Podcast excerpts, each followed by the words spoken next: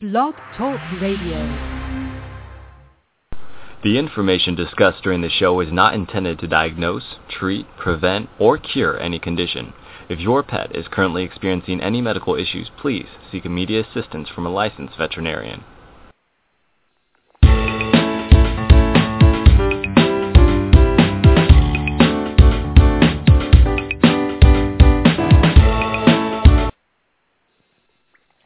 Good morning. This is Dr. Caroline O'Sullivan speaking to you from Holistic Veterinary Care and Acupuncture Center here in Prescott Valley, Arizona.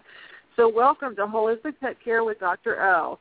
I would like to encourage everybody that's listening to get involved in the show today by calling us with your questions and speak to our wonderful guest today at 347 215 6138.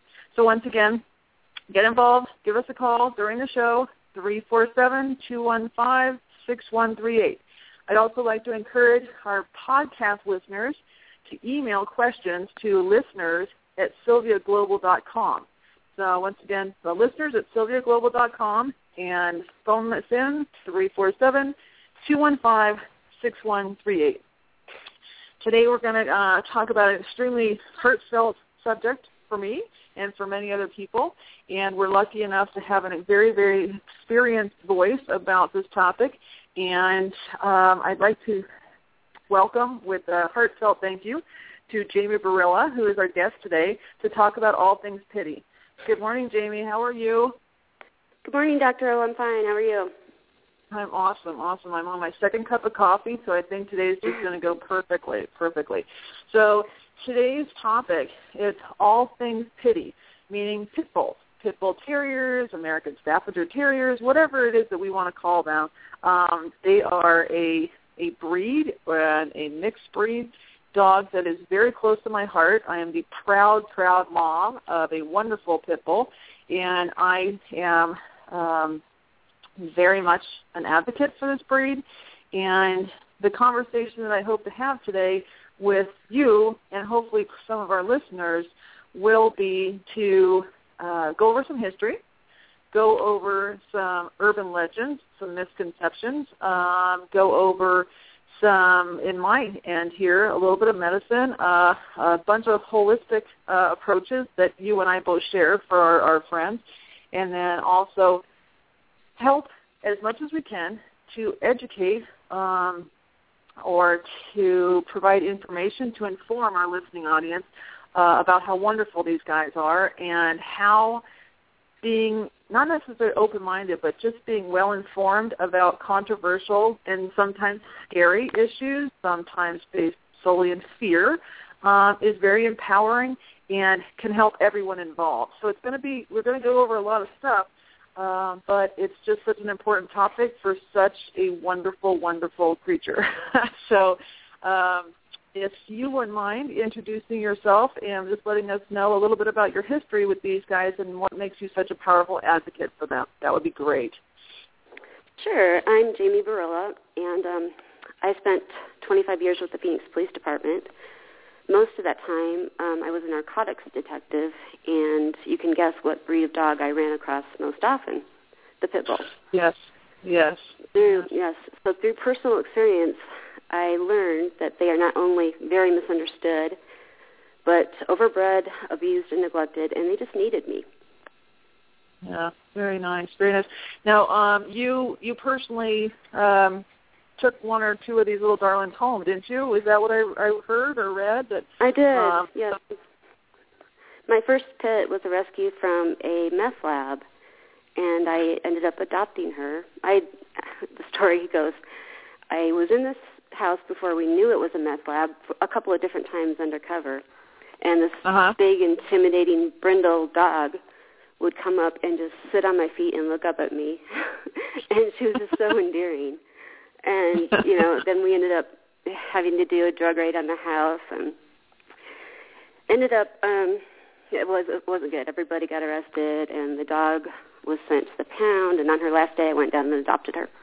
This was my first pet, and I fell in love. I fell so, in love so you with got the breed. to adopt her as a you got to adopt her as a civilian, going to a shelter and picking her up because she was wonderful, versus having it be anything that was, you know, was her um, her last chance. I'm guessing, you know, once they go to shelter it, after having an incident like that. Is that true? It was. It was her last chance, and I had been keeping track because I just couldn't get her out of my mind. So I'd been keeping track of her there at the at the at the shelter. Yeah, yeah, I, I, I absolutely know how that is. My my boy, uh, now my my pit bull, his name is Gambate, and Gambate translates into never surrender um, because he went through some things not near what you have experienced with Jamie, but um, on my end of the spectrum with the veterinary medicine piece of it. He was brought to our office uh, where he used to work to be put to sleep because he has parvovirus, which is is a very um, very vicious, very violent virus that gets puppies. And because of some of the things we'll talk about with regard to lack of care, neglect, those types of things, a lot of times this breed, along with many others, don't get proper puppy care. And so I, over the course of my experience in medicine, have unfortunately come face to face with too many, too many parvo victims. And uh, so I I, I took him home. I, I I was like, okay, you know what? I like you know you can only you can only do that so much before you have to step in as a um as a heart you know your heart and your soul versus your job. And um Absolutely. Good so he he's still so he he you know he had parvo and he luckily had the education and the resources to help him through that. And then since then he has um he has um some vision issues he has some neck issues, and he blew both of his knees, his cranial cruciates, which is a discussion for a different day. But and he did all this in our short three years together. So he he has he has definitely been a project. He's definitely been the most wonderful, caring trooper that you know that I could ever hope for, and and perpetually kind and loving and licking. And he um my Gambate does this wonderful thing every morning when you either wake up or when he sees you or maybe sometimes when you come home from work where he literally he's he's got this huge chest you know and this wonderful big head and you know he's just a strong boy and he sticks his head up the air kind of like a coyote and he purses his little lip. And sorry for our listeners but here it comes. He goes this thing like he, it's this tiny little puppy singing thing that he does. So and then he's got to have his whoopee all the time you know he's got his basketball or his stuffed animal and this is after going through amazing amounts of invasive surgeries and having, you know, horrible, life-threatening, full-body diseases that, you know, they hurt. And they they actually part of it literally tries to kill you in a horrible way and then going through rehab. And like I said, this doesn't even scratch the surface of what you've been through, Jamie, but with regard to the fact that they are forever forgiving and just wonderful and um fun so resilient. And they're just so resilient and so joyful because seeing this 80 pound pure black, well, with a little white strip, just kind of brick, just kind of trotting towards you with little lips all pursed in, his head up in the air, just happy to see you, and it just it, it it makes you want to cry. I mean, he just he's always bringing joy to me, and you know, and and taking care of some of the things he's been through made me want to cry for other reasons, truthfully. But um, I just can't. And as being a professional veterinarian that's seen animals in all kinds of situations, good, bad, abusive, um, unfortunately some meth things like you're talking about, um, I I honestly think they're one of the most wonderful breeds that we deal with in veterinary medicine and personally with regard to their tolerance, their their love, their forgiveness and such. So let's let's proceed with um, your your end of this whole thing with regard to um, you have done some article writing. You've done a lot of research based on the facts and um, information that you have in your articles. So um, if you would um, indulge us with your education about the experience that, um, I guess the history of how our friends got into our lives in the picture that they're in now. I would really like to hear that. That'd be great. Okay, well, let me do my best to start at what we what we believe is the beginning. This type of pit bull dog um, was believed to have been created by English breeders by crossing a bulldog with a terrier. They wanted the strength and the muscle and the strong jaws of the bulldog, and they wanted the aggressiveness and the tenacity of the terrier. Okay. They were bred for some blood sports, bull baiting, bear baiting, ratting, all of which are blood sports for gambling and human entertainment, but gambling. Uh-huh. Um, they were then- gambling and entertainment. Yeah. They were then brought to America by some of the first English and Irish immigrants. And um, in America, the breed was kind of solidified and named. They named it the American Pit Bull Terrier. Uh-huh. So b- baiting was still widespread in the early 1800s, um, but life in America became something else for the pit bull. Some of them.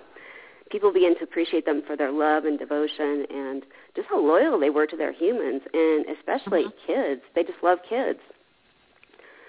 So um, many of the large pioneer families would own a pit bull, and this dog would Oh. protect their home. What was the Not example from- that you used the television show? What was it? The Little Rascals? Was Yes. wasn't their dog a pit bull on TV? Yes, yes. Their dog was a pit bull. So was the um, the Buster Brown dog, the RCA dog. I mean, there was a time Yeah. in America where the pit bull was just an icon. It was used in war, um, World War One propaganda and military posters, all kinds of things like that. All right. To So- Go ahead. Yeah. Anyway, um, by the time these baiting sports were outlawed and became illegal, unfortunately, it was still acceptable to make dogs fight each other. So that's what we had. We had dog fighting. We had on one side of it, we had the family dog, who could also be a fighting dog, which is just incredible to think about. But um, aggression towards humans has never been tolerated in the pit bull type dog. Um, It Mhm. just wasn't allowed. Um, these owners or handlers needed to be able to pick up their dog in the middle of a fight and not get bit. So it just wasn't tolerated. It's not part of the breed. Right, Um, and that that all of the all of these traits are definitely uh, fostered and bred into or out of them based on what humans want, um, with regard to their you know whether they're they're fighting or whether they're able to, like you said, pick them up in the middle of a fight and not get bit because they're so tolerant of humans. Yet, uh, you know, they have an inbred aggression towards other animals. You know, sometimes depending on the breed Right. line, line breeding and those types of things. So they sounds like they have a history of always being so tolerant for humans and everything that we Yes. put them through, unfortunately. And imagine how hard that is for a dog in the middle of a fight. I mean, I can't see many other breeds of dog behaving that way, you know, Oh. toward people. Uh, it- yeah, yeah. It just um, and that super this is one of the many sports that humans, um, for whatever reason, we're probably not going to get into that today, but um, use creatures for their entertainment, whether that's cockfighting, whether that's dog fighting, whether that's racing, whether that, you know what the things that we do to get entertainment and, like you said, betting and such. And how long has this been Mhm. going on, Jamie? Well, it's been going on forever. They, I think, baiting goes back to maybe the 1600s. It's Yeah, just, so um, yeah. so in this country, and that that once once the um, tell, tell us about the uh, dog fighting finally being recognized for its brutality legally. Yes, and it took a long time in America. It took until 1976 to make dogfighting a felony in all 50 states. Um, yeah, but Yeah. the media coverage of the campaign to pass this law had some very unintended consequences. These news stories had images of these muscular, intimidating, snarling-looking pit bull dogs, and you know, meant to meant to show how scary and awful dogfighting was, but it had a different effect on the public. Um, it spawned these urban legends and myths of locking jaws and bite pressure and dogs with super strength and superpowers and they were impervious to pain and things like that. And I think for the first time our culture had an image or could imagine a dog that could seriously injure or kill a person. Mhm. Um, Uh-huh. They began to see these dogs more as the criminals rather than the felons that were forcing them to fight. Amen. So that was kind of that was kind of how, how we started letting our all American dog down right there. And then on the heels of that came that uh, well the crack cocaine epidemic in the early 80s, where gang members suddenly found themselves with a lot of money from selling drugs. They started to adopt status symbols like you know the gold chains, expensive Uh-huh. cars, and you guessed it, the pit bull. the pit bulls, the pit the pitties, yeah. Um, wow, wow. Um, so there, so there's there's definitely a, a historical chain up till now be it legal or illegal. But what what did you say? 1970 something? I'm sorry, 1976. In 1976 is when they made it illegal. Yeah. And, and then in the 1980s. Act? Yeah, The it was. Um Act or- Yeah, it was the Fighting Act, and it, uh, they added a fighting amendment to um, the Animal Welfare Act. Yeah. Animal welfare that okay great so so at this point dog fighting which you know um goes underground yeah for for Yeah, us for and you know, it never ever really went away all these years, but this did send it, you know, deep underground.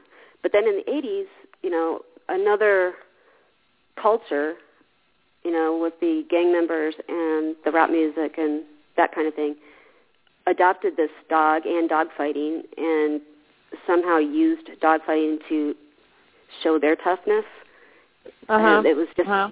it was just um, the the pit bull and dog fighting kind of had a new criminal reputation or renewed criminal reputation. And I think maybe at this time some of the responsible breeders who really Uh-huh. cared about the breed may have abandoned the dogs. You know, they may have abandoned the breed at this time because of its reputation. And this is also the time when you know the mid 80s when we started to hear some reports of pit bull attacks and there was just more media hysteria and then at that time, the mid to late 80s is when we started seeing the breed bans. You know, different cities across the country Right. banning pit bulls, Right. and yeah you know, this is where how we got to where we are. And when we when we start even with uh, taking a, a kind of a step out not back but when we start to think about whether it's our lives or our pets or our friends or our responsibility as being an advocate for our four-legged friends or um, in our life this media you know this media piece and the fear element and those types of things i can tell you personally that um my my personal family where nothing i got to be honest with you nothing bad with the dog has ever happened ever. So it all comes from the outside the inundation of information from media or pe- just gossip and those types of things you know the urban legend type stuff where my uh my extremely well educated world traveled just kind of out there stepmother i can tell you honestly that she is so fearful of anything that even comes close to looking like a big jawed muscular dog. And she just Mhm. says it out loud. She says oh my gosh is, is that a pit bull? I'm like yeah like yeah yeah you know what get get get get get over it. You know come here and pet this dog you know. And she's a dog owner a dog lover a super dog advocate. And um it really has permeated so much of our culture here and I run into it all the darn time. Even people that come to my house for those types of things, just the way you approach them and we'll talk about that is so much different than walking up to like let's say a Labrador or anything else. You know, you just kinda walk up and you go put put put on their head. There there's that kind of stall, which which I guess is good news, bad news. But uh when we talk about that that overall picture and how these things get leaked into our life, even if you've never seen one, you've never touched one, you've never been involved with them, it's it it seems as though it's deeply embedded in a lot of folks. Yes. So um, at some point, I would like to touch on how it is that we're going to work on that as a community and as pit bull lovers and pit bull advocates and such. So with your with your work, with what you do, um, how is it that you, with all of your experience with the police department and your personal experience and all of your historical information, all of your factual information, how is it that you approach somebody who's not necessarily nasty about things, but they're just fearful and they just don't know? And that's pretty much what today's show is about, is just to help people. So how would you approach somebody um, that was in that place with just that It's unreasonable yeah, fear? it's all about education and education and if you can get someone to at least open their mind uh-huh. to some new yes. ideas about these dogs, it's you know th- it works because I always tell people come and meet my dog. If you've never met a pit bull, of course you feel this way because all you know is what you've been you know seen in the media or heard these urban legends things like that. Right. But Right. if somebody's willing, you know, to learn some things and and meet one of these dogs, it changes their mind pretty quickly. Yeah, yeah, I couldn't I couldn't agree with you more. Now, for for folks that are just out there listening and they want to take that first step towards dispelling the myth and dispelling their own fear based on, you know, information that they get from public media, where would you where would you tell folks to go if they don't if they don't know a friend that's got one or even a cross or those types of things? Where where do we tell people to start educating themselves? You know, there are a lot of good websites. Um, the National Canine Research Council, and it's um, it's a great organization, and um, they they give grants for research, okay. and they're very scientific and facts, straightforward facts. And if you want to learn the truth about pit bulls, they have some great information there on their website. Uh-huh. There's a book that you can read right there on the website called The Pitbull Placebo. It's by Karen DeLise. I think she's the organizer. And it's excellent. It has great information, and it's all factual. It's scientific. Also, you know, just I would encourage someone to go to a shelter or because, you know, going to a shelter is another experience in itself because, uh, you know, they're all full of pit bull type dogs. Yes, yes, they are. Yes, they the are. pit bull type dogs are just really overrepresented in the shelters. So, I mean, just Well, let's let's I, talk, let's talk about that a little bit because you know in your article and of course in reality here there are reasons why these dogs, you know, why the pits and the pit crosses stuff are so overrepresented in shelter. And can we kind of go over that a little bit? Whether it's the Sure. inline breeding, whether it's the you know they're just I want one and I you know they got too big or whatever whatever it is. What what you, what's, Sure. what are your thoughts on overrepresentation? Uh, well, my thoughts are that um, the reputable breeders kind of abandoned the breed at some point. There's still some really good ones out there, but the pit bull is far more bred illicitly than legitimately. So, you know, you don't necessarily have the good people, the good breeders breeding these dogs. Um, you know, pit bulls are found in cultures and areas where people aren't likely to spay neuter. You know, uh-huh, they just okay. and also they're found in cultures and in areas where people are likely to want to use their dogs for gain or you know to make a buck in whatever way. I found So- I found that um when I was when I was in uh you know at different parts of the country and such, like you said, there was um a lot of you know not not staying here, which is you know everyone's you know personal belief with overpopulation and such, but a lot of the whole just like any other breed. Oh my gosh, they're so cute. Oh my gosh, they're so cute. Mhm. And to get one as a pup, or um, as you pointed out in your lovely article, that some people started breeding for certain characteristics, and when you start breeding too close in the genetic pool, or you start to do what's called line breeding, sometimes you get characteristics get exaggerated because we don't have a big pool to select from in the breeding. And um, people would, as soon as they started getting big, or people, owners, did not take the steps of social and personal responsibility Exactly. whether it's learning what it is that you own, learning what it is that you know the, the power that they have. Because we can't we can't lie. We need to be completely honest here that these are very very physically powerful dogs, and you know Exactly. sweet, kind, wonderful, whatever whatever their personality is, physically alone, these are extremely powerful dogs, and so we need to be we need to have our our, our obedience, our training, our temperament testing, which I really want to get into with you. We want to get into exercise, good nutrition, a lot of exposure to other things, you know, at a young age for these guys, if for no other reason that we are about to own an extremely well, an extremely powerful per body weight, an extremely you know energetic, and extremely excited, you know, wonderful, playful dog that um, we need to be able to have control over in the way we need to be able to have control over um, many other things in our life so we don't hurt others, including ourselves or our friend, our dog friend. So um, if we could take a moment and kind of, if you want, I know you went into this quite a bit, if you can explore with me a little bit, let's say we have puppy from ground up and everything that we can uh, help people understand that may help keep puppy in the house for a lifetime, in the family for a lifetime,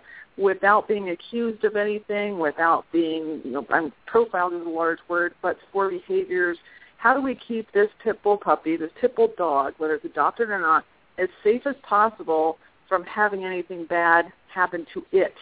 Um, and I know you're the pro on this. No. Well, no, that's just it. Um, we do have to protect them because there are, I, I have to say, there are people that don't like them, and you know, there are. This country has pit bull haters. You know, we do have to protect them, and we have to kind of be better than their reputation. You know, we could have a golden Amen. retriever, and it wouldn't be the same as owning a pit bull.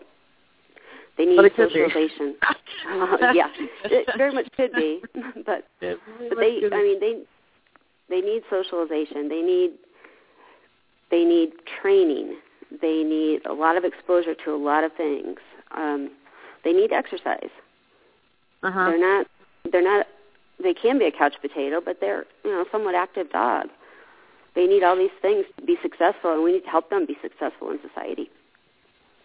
Right, right, right. And that our um our our pit bull friends, along with all of our other dogs, of course, but with dogs that are somewhat pigeonholed, and like you said, there absolutely are, you know, pit haters out there, and hate is such a bad, it's such a strong, strong word. But I've met them. I know that they exist. I know that they have a, I know that there are people that have an instant bias to and against these dogs, and the I don't see that as being Yeah.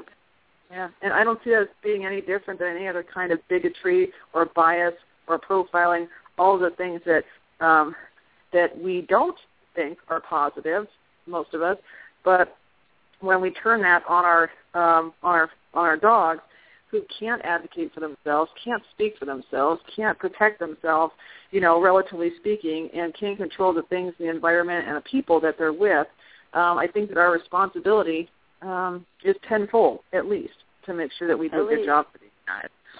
Yeah. So we Um, have to you know take personal personal accountability Hmm?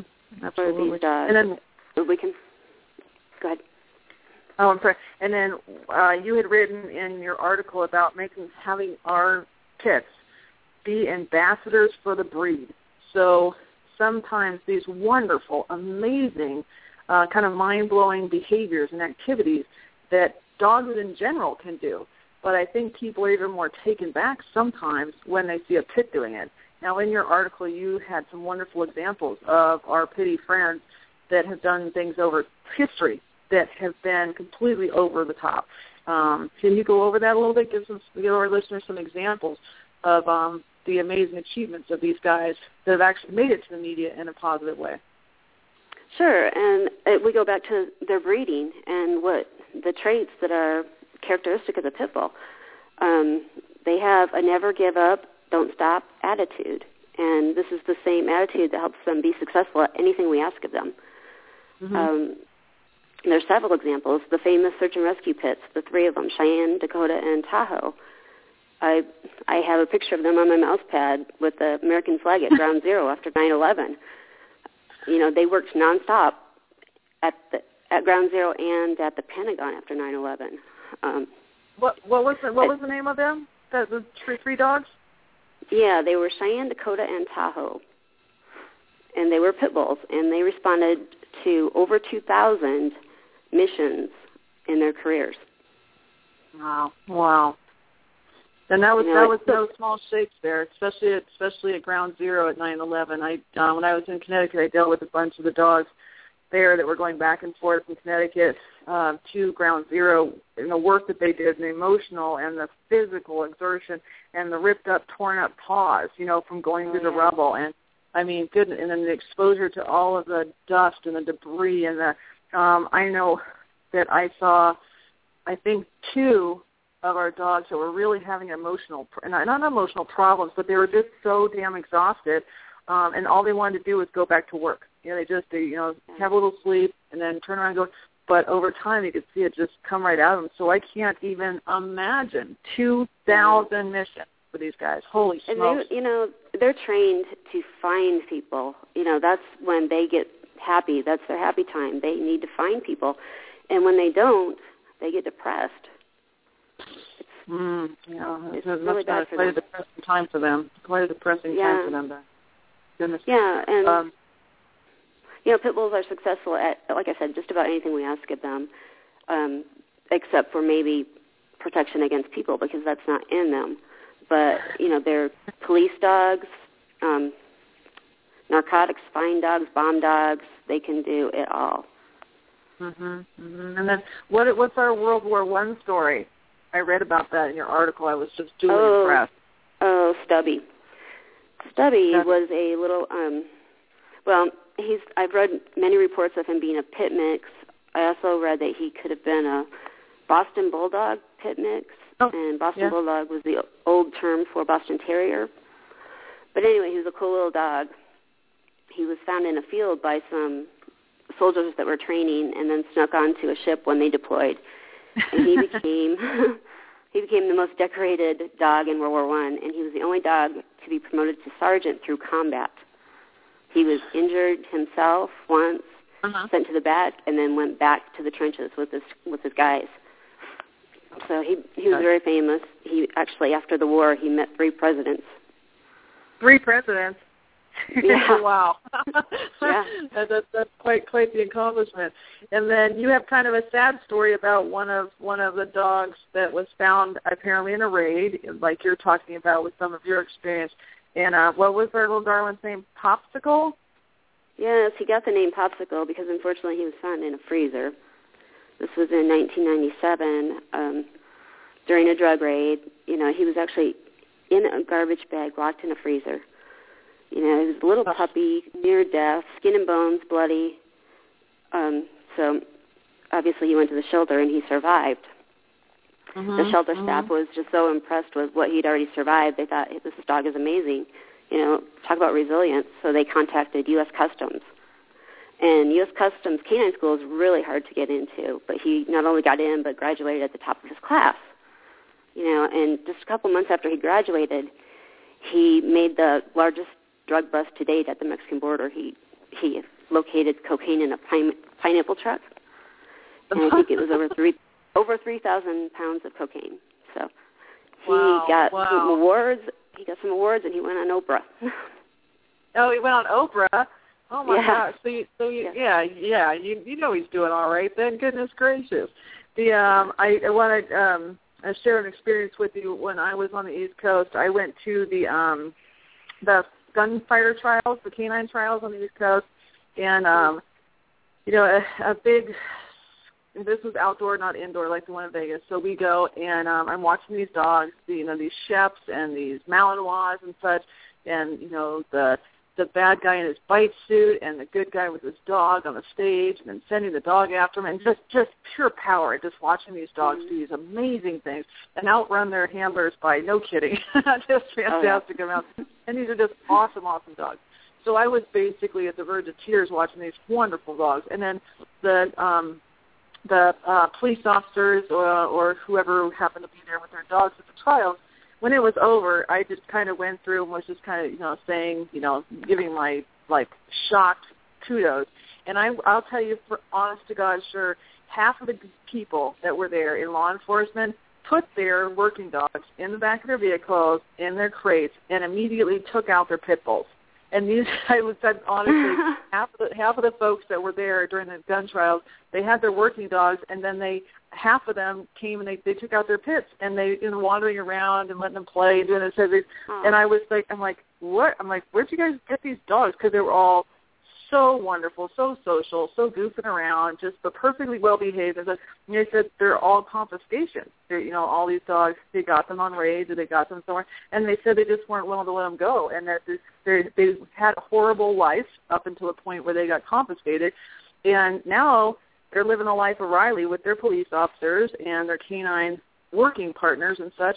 But so I've met many, many uh, law enforcement folks that did the exact same thing that you did with regard to Yeah, I'm not Yeah. leaving them behind. You know, I'm just not Right. doing it. So right. um, that that was uh, that was my first that was my first hit with with the the, the kind of law enforcement the, the purely nothing good ever happened to me gigantic pit bull in my life and they went and they just became family dogs with these police officers and they just go everywhere they go just like you know myself and my dog so i was duly duly impressed and that's never that image has never faded for me so Um, Great. Yeah. So yeah, I think isn't it? one I mean, time, yeah. Yeah, I do. I think at one time, half the people I knew probably had one of my rescue dogs. well, let's.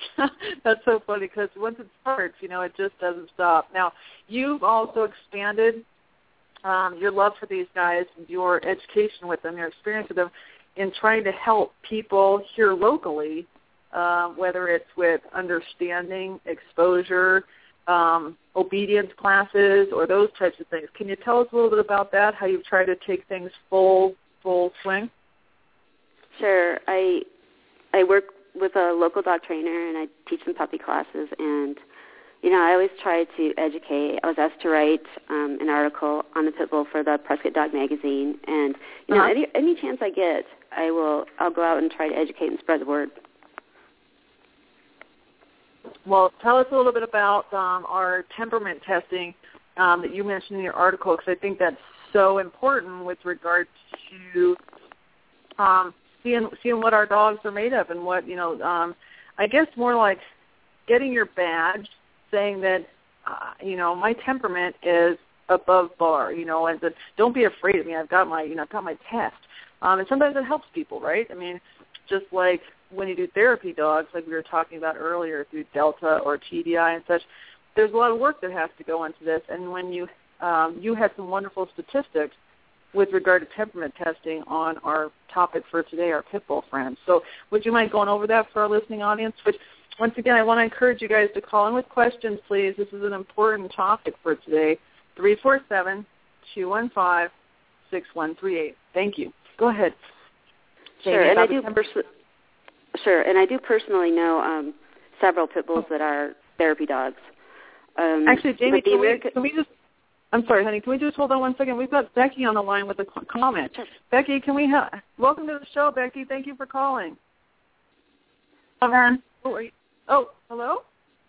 Hello. Hi, it's Becky. Thank you for calling. How can we how can we assist you today? Well, I was just going to call in and comment about the therapy dog part because, as you know, I'm a I've been in therapy dog work for 13 years, and I'm a Uh-huh. tester observer. I'm a tester observer, and uh, we do have quite a few pit bulls up here in Las Vegas that are part of our therapy dog program. Yay. Excellent. So, um, Jamie, this is Becky. Becky, this is Jamie. You guys seem to be on the same the same uh, wavelength with regard to our respect for these guys.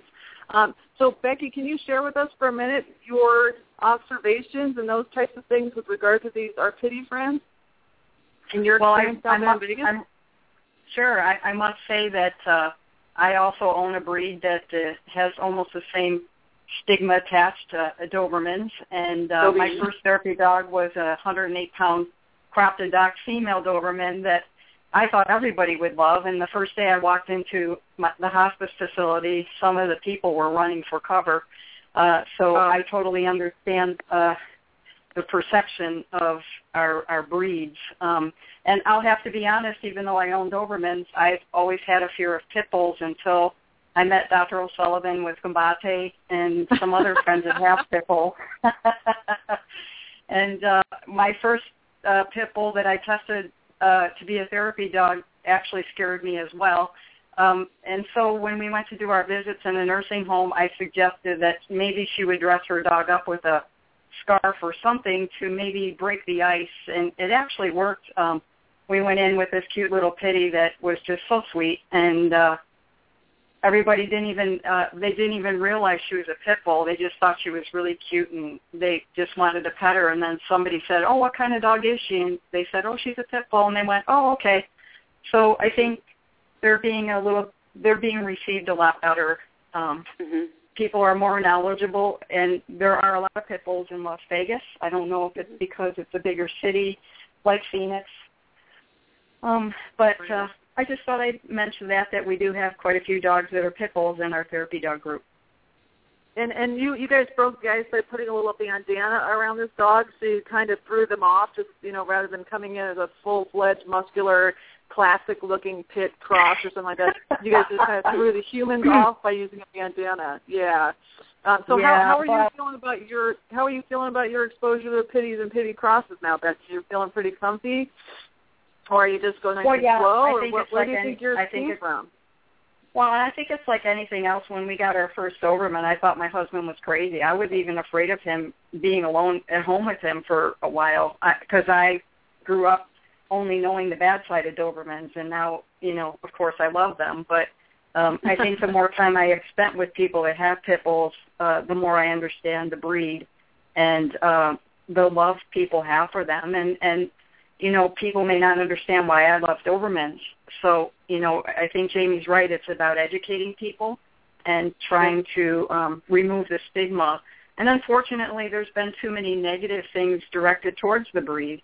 You know, with Michael Vick and um, you know the gangs and and people using them more in a negative way than a positive way. Mm-hmm. So we have to educate people and and hopefully change their minds about that. Good. true. Thank you so much, Becky. That was awesome. Right, that's awesome plug for these guys. And I'm glad you're actually getting your hands in your education and your testing observation on these guys and getting them into you're going into um into hospice or you're going into medical facilities to do some visitation with them? Yeah, some of them even do reading programs with children. Um, the children read to them. It builds up their um, confidence in reading because the dogs don't laugh at them. So yeah, and we're not allowed to discriminate against the breeds in, in the group that I test for. So we we allow Good. all breeds, and uh, it's it's a great thing. Oh my gosh, what an example you are, Becky. That's awesome. That's awesome. Thank you so much for calling. I really appreciate Thank it. Thank you. Thanks for what you Bye-bye. do, Becky. But Jamie, there's some really great folks out there doing some stuff. But Becky, I They know really she's are. been around. She's been around the Dobies and the and the Sheps and the you know the police dogs and the you know the, the high drive, high drive, high drive kind of scary bark, you know, big teeth dogs. And uh, it's Mhm. interesting for me to hear that she had her reservations about you know our our pit bull friends as well. So she's having to Yeah. self educate herself. Goodness gracious. Um, yeah, but how great what she's doing. It's just great. You know, and she's right. You know, there are a lot of pit bulls here in Arizona too, and people are becoming more accepting, slowly but surely. You know, there still are those. I met or I've worked with a a lady recently that was terrified of pit bulls, but she'd never really known one. So I was walking Right. with my dog next to her with her border collie, and she was saying, "I can't believe I'm walking next to a pit bull." You know, and and you know we went on and the next week she asked if she could walk my dog and she did and so we're changing things Yeah, good for you. And it's just it's just so powerful. And uh, I'm not sure what it is about uh, individual humans or individual experience or um, having a diversity of experience because treating i- in in what I do and how it is that I uh, whether it's my medicine or my personal beliefs and those types of things, honestly, if we could just treat every dog, every human as an individual based on Yes. their qualities, both good and bad, and then then do what we need to do in face of that. If we could go through life, whether it's human relationships, whether it's education, self-empowerment, entrepreneurship, whatever engagements we get into, especially with our uh, advocacy and responsibility for our, our pets, if we could just approach, retreat, um, and uh, respond, not react to them as individuals, not as a, Yes. a label, not as having a tag on you, not as being, you know, pigeonholed as something. I mean, because each one of these these pets, just like you and I and everyone that we know, and every other breed of dog and cat, every other everything, they're very much so individuals. So if we could try to be a little bit more, I guess, holistic is the word I'm looking for here. Just try to see them as a creature, you know, you know, uh, and approach them that way. So i wish you're uh, right i wish the I don't know first why it's so hard. yeah i wish the first question we asked wasn't always what breed is he why don't we Yeah. ask what is he like what is what how is his relationship with humans how is he treated by humans what has he been through Exactly. what's his first personality what are his qualities Or then the first question that we ask when we approach somebody that's got one is like, you know, is it okay if I pet your dog, or is it do do they like being pet? Not versus like, oh, you know that that shock value. So it's like because the answer nine out of ten times is going to be, heck yeah, they want to get a pet. Heck yeah, they want it. You know. And then I think Oh, yeah. with you, I think during your classes, correct me if I'm wrong, you teach people how to approach a dog, regardless of what kind of breed it is, to make sure you Sure. don't surprise them? Or can you go over that just a little bit, and then especially with our um, when we approach a dog or a human, our body language speaks volumes about how our interaction is going to be. You know, so Absolutely. I, I would, I, yeah. So if you can go over that a little bit, I would really appreciate that. And then also, if you can touch on the history of our temperament testing, like we got onto a little bit before, before Becky was so kind to join us. Oh, sure. Let's start with that. The the um the American Temperament Test Society Inc. is an organization that tests all dogs and mixes of all dogs um, in regards to their temperament. They expose them to lots of excitable situations, to um, loud noises, gunshots. They expose them to friendly people and friendly dogs, and threatening people and threatening dogs and they give them a score based on Uh-huh. how based on how they do in these tests. Well, the American well, let me first say an average an average, all dogs on average score about 83% on this test.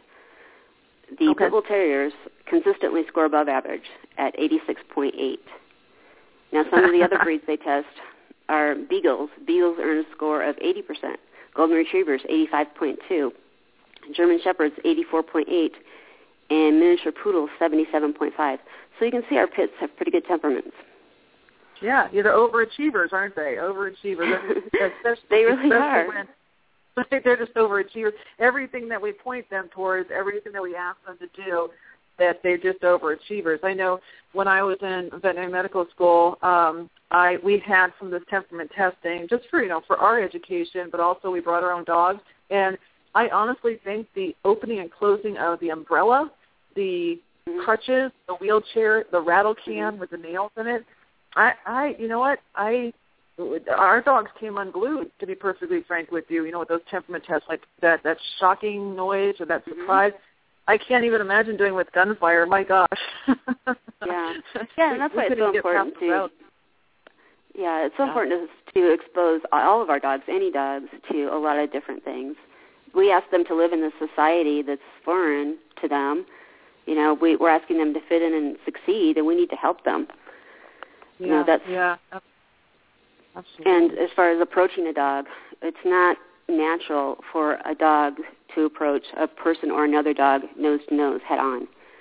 You know, Mhm. if you watch a dog approach another dog by themselves off lead, they'll usually go from behind or from the side. Um, it's it's just threatening for someone to come face to face with them that they don't know. Right. So it's right, always good to approach from the side, you know, from an angle at least. You know, let them sniff you. Let them come to you first. Right, You know, right, and right. then and same with your dogs on leash. Don't let your dogs go up to another dog on leash and meet them nose to nose. Yeah, it's It's very just the- the, just the whole their body language and the whole posture that goes into an event like that. And you can even imagine translate that to you and I. If you and I came up to each other head on and got as close Right. as these guys did, I- I would be in defensive posture immediately. But that's just me. but Oh, well, it- well you know, me too. And I think a lot. We all have our bubble, you know, our Yeah. space that we need. You know, what's what's acceptable and what's not. And if you have a dog that has a bigger dog bubble, that's fine too.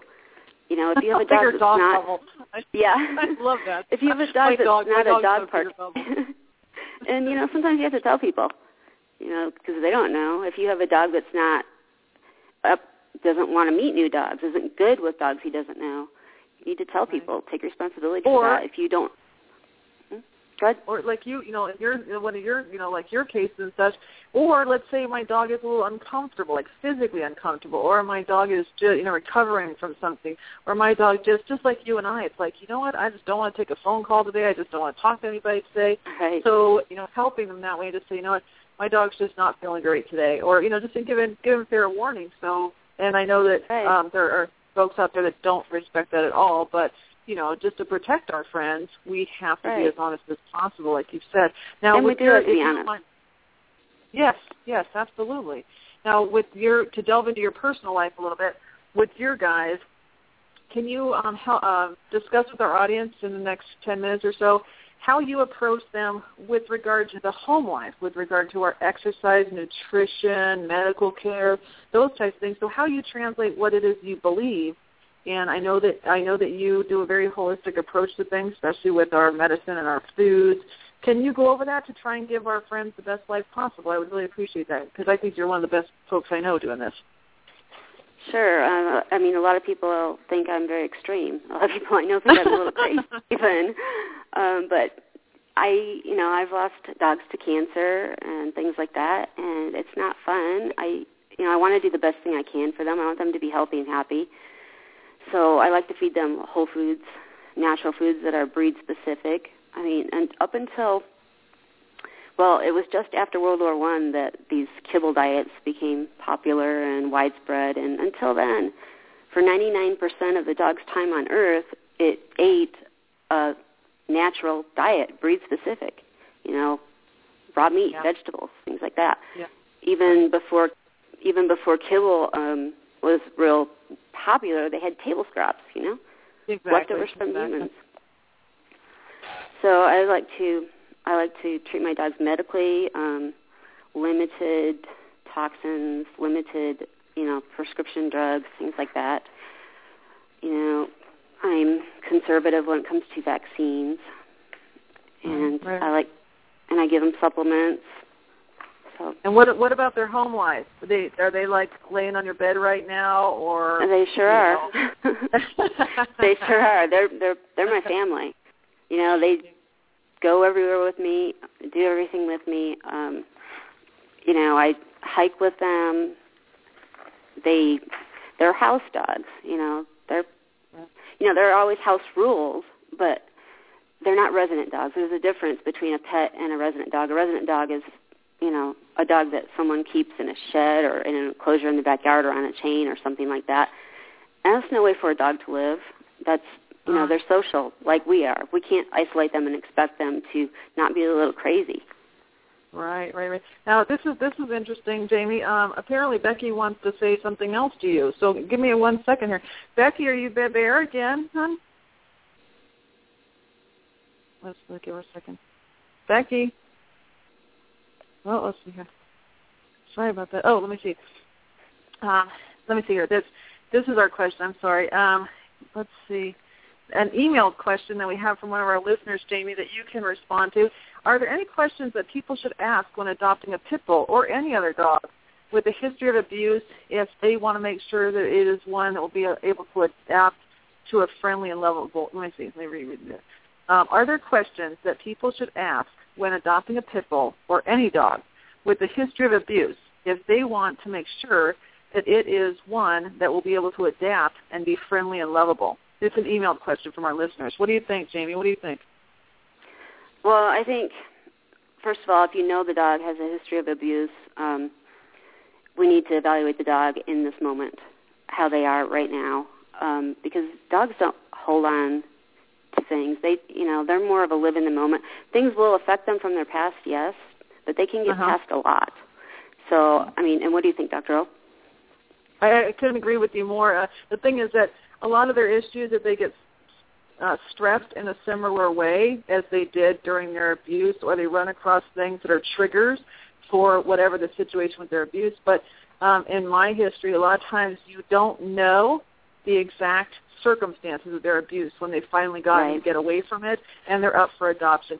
But many times the foster parent, the adoptive parent, the rescue facility, the shelter, they can answer a lot of those questions for you. And then I always encourage people to spend a lot of time with them. A lot of time. Sit yeah. down on the ground with them, play with them, talk to them. And then the people that have been with them after they've come out of an abusive situation, they'll know a lot. You know, they're going to be the uh, wealth of information. And just because you adopt doesn't mean that your relationship with that adoptive agency stops. You know, you can go back with question, back and forth with questions with these guys, and then seek out somebody that can help with temperament testing or obedience testing or somebody that's had these guys before to help you. But uh, with my history with these guys, um, they they always adapt and they always make friendly and lovable um, um, creatures. They do. You know, family and look members. At the, love yeah, the Michael Vick uh, dogs are a good example of that. Yeah, they um, without getting too detailed about that, Um, can you talk about the dogs that they were in a abu- horrible abusive situation and they made it to best friends? I believe yes. Um, Yes, and uh, they've done quite well. Yes, I think there were um, 48 Michael Vick dogs seized, and Uh-huh. only one of them, only one of them displayed any aggression towards humans at all. These were abused fighting dogs, tortured dogs, and um, all of them are now living in either sanctuaries or have been adopted into homes. Yeah, that says a that's lot. Great. And uh, and that that's um, it's so the amount of work that went into those guys, and to let them know that you know bipeds, humans, we're not going to hurt you anymore. You know, we, those those days, and those were, in my opinion, some of the most that became uh, some of the most abused dogs that ever came into public forum. You know, with regard to mass media and such, um, and that they did great. I mean, they just did Sure. great with the help of loving people, and they got into new homes. And you can still track those guys um, by getting a hold of, you know, the best friends That's friends, um, yeah. in uh, Kanab, Utah, and um, they they did great. So if you want to go to an extreme and knowing their history, knowing what these dogs went through, and knowing how it is that they got them back to trusting or to you know to being able to get past a history of abuse, they're a perfect example of how wonderful these guys are as a breed um, to try and overcome and just wanting to be with us. You know, so. Yeah. um Jamie, if we I we've got a couple more minutes here, and I'd like to turn this around and ask you your relationship with pit bulls and your relationship with your personal dogs and the, our listening audience. What have they brought to your life? What have they done in and of themselves? Just what what have these guys, your relationship with these guys, done to help you, and how can you share that with our listening audience globally, it for encouragement with regard to you know kind of opening up our minds and our hearts to these guys. they've done everything for me to be blunt. They've done everything for me. I can't even express. People say these dogs are lucky to have you or that you found them. No i'm the lucky one. They i mean they've they've brought me to new things and to meet new people like you. Um they brought me here today to be talking to people and trying to help more dogs through listeners and you know Yeah. putting the Yeah. word out there and education and things like that. So they Yeah, you know it's hard for it's hard for me even to express what they do for me. They do everything for me. How, what would what would you say when you you we've got our we've got three more minutes to talk to the world about how wonderful these guys are and how we can help them and how being in a relationship with a um, creature that is um, I don't even know what the right word is at this point um, misunderstood. Okay, how do, how does that help us as as a general population to step outside of our fear bubble or step outside of what the media says? And well that's just more- it. It helps us it helps us be better people be better be human beings. You know we need to not be discriminatory and not be racist. And you know not we need to act like the evolved humans that we're supposed to be and not and not judge you know just not judge and Yeah. i think once once we realize that there is this creature there who was misunderstood and is willing to forgive us and never judge us you know we want to return the favor Right, right. No, you you couldn't you couldn't be more on target here. Um, and with I I can only speak for myself at these last couple of moments of our, of our show here that I really want to encourage everyone that's listening to visit a shelter, to go and meet meet a pitty, meet meet a pitty cross in a very safe, loving, wonderful environment with people who know that creature, and try and step out of our fear envelope. You know, do making judgment calls and living our life based on fear it, it, can't it can come to no good and that if we can inside of our bubble try to treat the world in every aspect as if we were blind colorblind blind blind just take take them as individuals and i think that like um jamie's been so great to bring to us with these pitties and their history and their wonderful adaptivity that um they're they're a gift to us and that they teach us every single day so i really want to thank jamie for being on the show today and hopefully we can revisit this down the road. Um, Jamie, thank you so much. I really appreciate your time and all of your information. thank you so much No, you're very welcome, honey. And I encourage my